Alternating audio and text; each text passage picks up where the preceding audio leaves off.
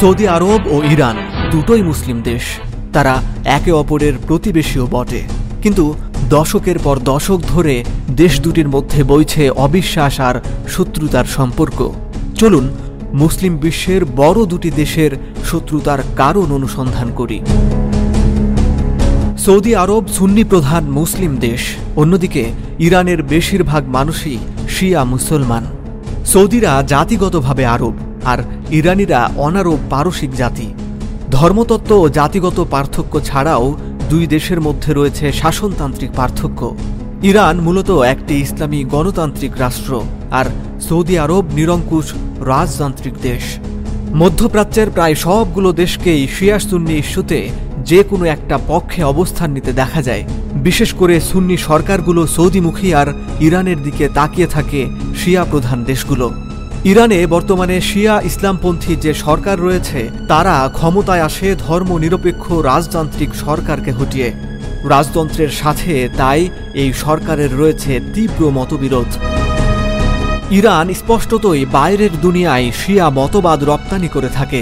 Saudi ও ইরানের মধ্যে বহু বছর ধরে চলে আসা শত্রুতার অন্যতম কারণ এই ধর্মীয় পার্থক্য। পৃথিবীতে শিয়া সুন্নিদের মধ্যে এক ধরনের শীতল সম্পর্ক বিদ্যমান। খিলাফত আমল থেকেই বিরোধের এই ধারা বহমান। তবে এই সময়ে বিভাজন সবচেয়ে বেশি স্পষ্ট মধ্যপ্রাচ্যে। বেশিরভাগ আরব দেশ সুন্নি প্রধান হলেও ইরান, ইরাক আর বাহরাইনে শিয়াদের সংখ্যাই বেশি।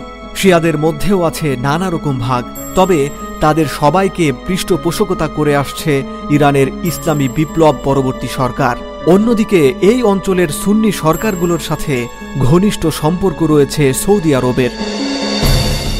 সৌদি আরব মুসলমানদের কাছে পবিত্র ভূমি, কারণ এখানেই ইসলাম ধর্মের জন্ম। পবিত্র কাবা আর মসজিদে নববীর অবস্থানও সৌদিতেই।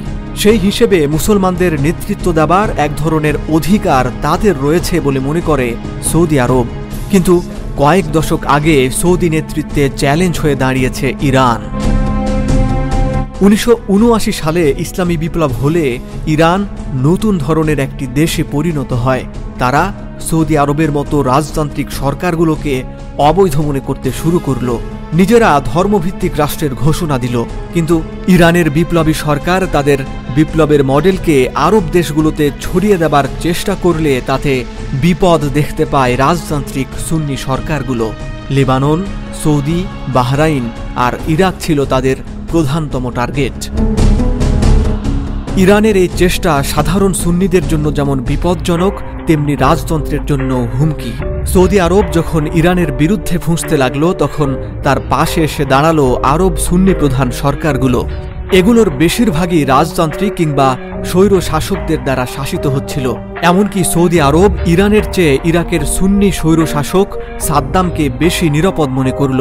অন্যদিকে ইসলামপন্থীদের রক্ত ঝরানো সিরিয়ার বাদ সরকারকে সমর্থন যোগাল ইরানের ইসলামপন্থী শিয়া সরকার। ইরাকের প্রেসিডেন্ট সাদ্দাম হোসেন ছিলেন কট্টর ইরান বিরোধী। দু হাজার তিন সালে পশ্চিমা আক্রমণে সাদ্দামের পতন হলে ইরানের স্বস্তি ফিরে আসে। ইরাকে ইরানের প্রভাব বৃদ্ধির পথও খুলে যায়। দীর্ঘদিন ক্ষমতার বাইরে থাকা শিয়ারা ইরাকের ক্ষমতার কেন্দ্রে চলে আসে। প্রতিবেশী আরেকটি দেশে রাজতন্ত্র বিরোধী শিয়াদের উত্থান, তাই সৌদিদের জন্য মাথা ব্যথার কারণ। দু হাজার এগারো সালে আরব বসন্ত গোটা আরব দুনিয়াকে ওলট পালট করে দেয়, কিন্তু সৌভাগ্যক্রমে সৌদি রাজতন্ত্র টিকে যায়। এবার নতুন অধ্যায় শুরু। আরব বসন্তের কারণে পুরো মধ্যপ্রাচ্যের রাজনীতি যখন টালমাটাল, তখন নিজেদের প্রভাব বাড়ানোর বড় সুযোগ পায় সৌদি আরব ও ইরান। আমরা এর প্রমাণ পাই ইয়েমেনে ও সিরিয়াতে। কিন্তু আঞ্চলিক প্রভাব বিস্তারের এই খেলায় সৌদিকে পেছনে ফেলে দেয় ইরান। লেবাননে ইরান সমর্থিত হিজবুল্লাহ হয়ে ওঠার আগের চেয়ে অনেক বেশি শক্তিশালী। সিরিয়ায় বাশার আল আসাদ টিকে গেছেন ইরানের সমর্থনের কারণেই। এদিকে ইয়েমেনে দাপিয়ে বেড়াচ্ছে শিয়াপন্থী হুতি বিদ্রোহীরা। ইরানের জয় মানে সৌদির দুশ্চিন্তা। তাই সৌদি আরব মরিয়া হয়ে ইরানের আঞ্চলিক প্রভাব ঠেকাতে চাইছে। আর সেই লড়াইয়ে সৌদির নেতৃত্ব দিচ্ছিলেন যুবরাজ মোহাম্মদ বিন সালমান। কিন্তু ইয়েমেনে তিনি সফল হতে পারেননি। ইরানের সমর্থনে হুতিরা কদিন পরপরই সৌদির মূল ভূখণ্ডে ছুটছে রকেট আর ড্রোন। চিন্তিত যুবরাজ তা এবার এই শত্রুতার ইতি ঘটাতে চান। ইরান সৌদি দ্বন্দ্ব কমাতে সম্প্রতি ইরাকের বাগদাদে হয়েছে গোপন বৈঠক।